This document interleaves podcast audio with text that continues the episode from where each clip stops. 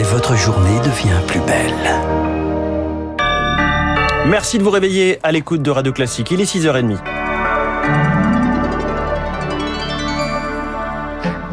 La matinale de Radio Classique avec François Geffrier. Charles Bonner, le journal essentiel commence ce matin par le Rassemblement national qui sort de sa discrétion. Entre une gauche bruyante dans l'hémicycle et la droite active en coulisses, les députés RN jouaient la carte de l'opposition calme en quête de respectabilité. Mais voilà, hier, Marine Le Pen a déposé une motion de censure spontanée sur la réforme des retraites, histoire d'exister, Victoire Fort. C'est ce qui s'appelle un coup, Laure Lavalette du Rassemblement national. Finalement, c'est un peu un référendum pour ou contre cette réforme. Nous avions dit aux Français que tous les moyens à notre disposition seraient utilisés. Ben voilà, on leur a pas menti. Ils font cela pour combler le vide de leurs interventions, souligne un député de droite. Mais le RN joue bien depuis le début, admet un Renaissance. La motion ne va pas aboutir. L'opposition de gauche ne votera aucune initiative de l'extrême droite. Alors, le député RN, Thomas Ménager, ne se fait pas prier pour pointer la responsabilité de la NUP. Nous, nous avons une vision qui est non sectaire, contrairement à eux qui, eux, défendent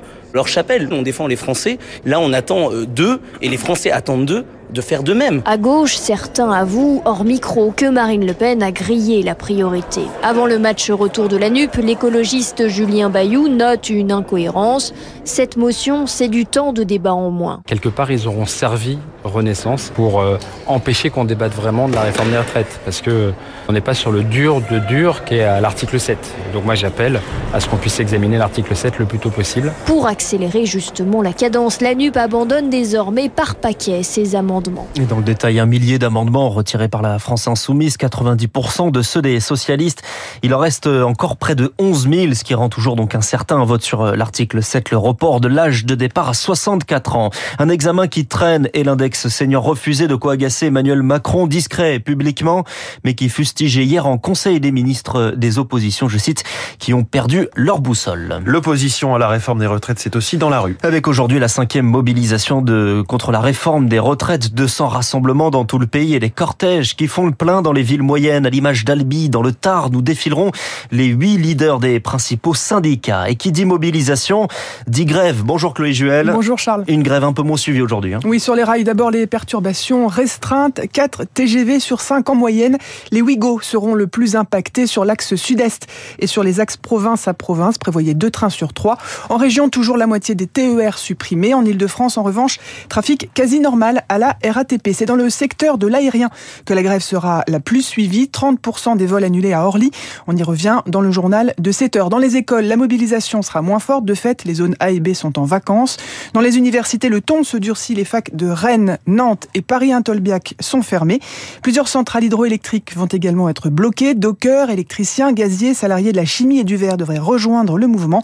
Si cette journée de grève s'annonce moins suivie, les syndicats ont déjà en tête le 7 mars avec un objectif, mettre le pays à l'arrêt. Et vous avez cité les dockers, les profs, les cheminots. Un secteur rejoint le mouvement, celui des éboueurs. Tout le secteur est appelé à la grève. François Livartowski de la CGT Service Public. C'est euh, les bennes à ordures, c'est les conducteurs, c'est les rippers, ceux qui sont chargés du tri sélectif, du traitement des déchets en tant que tel, donc les incinérateurs, les décharges également, c'est l'ensemble de la filière. Si on parle de blocage du pays, bah, on veut que ce soit des initiatives qui se voient, qui pèsent.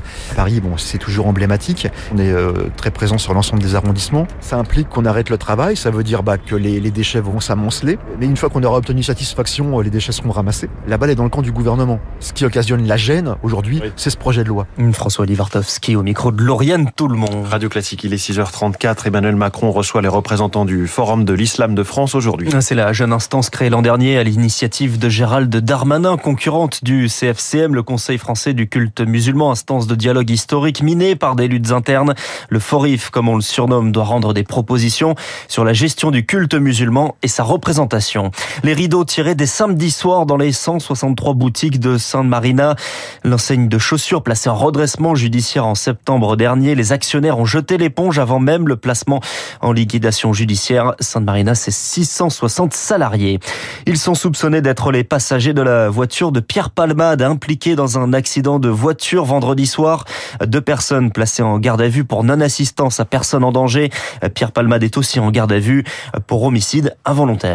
Cette question, la Russie va-t-elle marquer symboliquement la date du 24 février? Elle marque la première année de la guerre en Ukraine. C'est vendredi prochain. Les Occidentaux craignent une offensive majeure alors que la Russie déploie actuellement des dizaines de milliers de soldats sur la ligne de front. Alors offensive ou pas, eh bien tout dépend de ce qu'on entend par ce terme selon le général Olivier Kempf. Entre euh, les satellites, euh, les radars, les drones euh, et tous les systèmes d'observation, les réseaux sociaux, le cyber, plus les espions, finalement, il est assez difficile de concentrer les forces à un endroit pour aller percer sans que l'autre ne s'y attende. Si vous mettez 500 chars à un endroit, ça se voit. Là, on n'a pas le sentiment de cela de la part des Russes. Au contraire, leur stratégie actuelle est une stratégie de masse, pilonnage d'artillerie, grignotage peu à peu des positions ukrainiennes Finalement, on est dans une stratégie d'usure de la part des Russes et pas dans une stratégie de percée et de conquête territoriale. Le général Olivier Kempf, interrogé par Marc Tédé pour y faire face à cette possible offensive, l'Ukraine réclamait des chars. Elle va recevoir de la part de l'Allemagne un demi-bataillon, c'est-à-dire une quinzaine de chars Léopard 2 à la fin du mois de mars. Rendre compte de l'aide humanitaire, Anthony Blinken, secrétaire d'État américain, va se rendre dans le sud-est de la Turquie dimanche, frappé par un séisme avec près de 40 000 morts recensés. De l'autre côté de la frontière, en Syrie, une nouvelle aide, 50 millions de dollars supplémentaires promis par les Émirats arabes unis pour un total de 100 millions. Ça va mieux, le secteur du tourisme reprend des couleurs. Deux années de Covid, une guerre en Europe et pourtant le taux d'occupation est proche de 100%. La montagne des réservations en hausse près de la mer. Les Français ont également retrouvé le goût du voyage à l'étranger. Jean-François Rial, PDG de l'agence Voyageurs du Monde. Les réservations sont très hautes, quelles que soient les régions du monde. On note une forte reprise du long courrier. Néanmoins, l'Europe et les moyens courriers continuent de bien fonctionner. Je pense qu'on est sur des niveaux qui sont supérieurs à ceux d'avant la crise sanitaire. Les prix ont augmenté de 15 à 20% depuis 2019, mais ça ne fait absolument pas peur aux clients. Dans toutes les gammes de prix d'ailleurs, hein, c'est pas que le haut de gamme qui fonctionne. C'est comme si euh, le voyage était devenu encore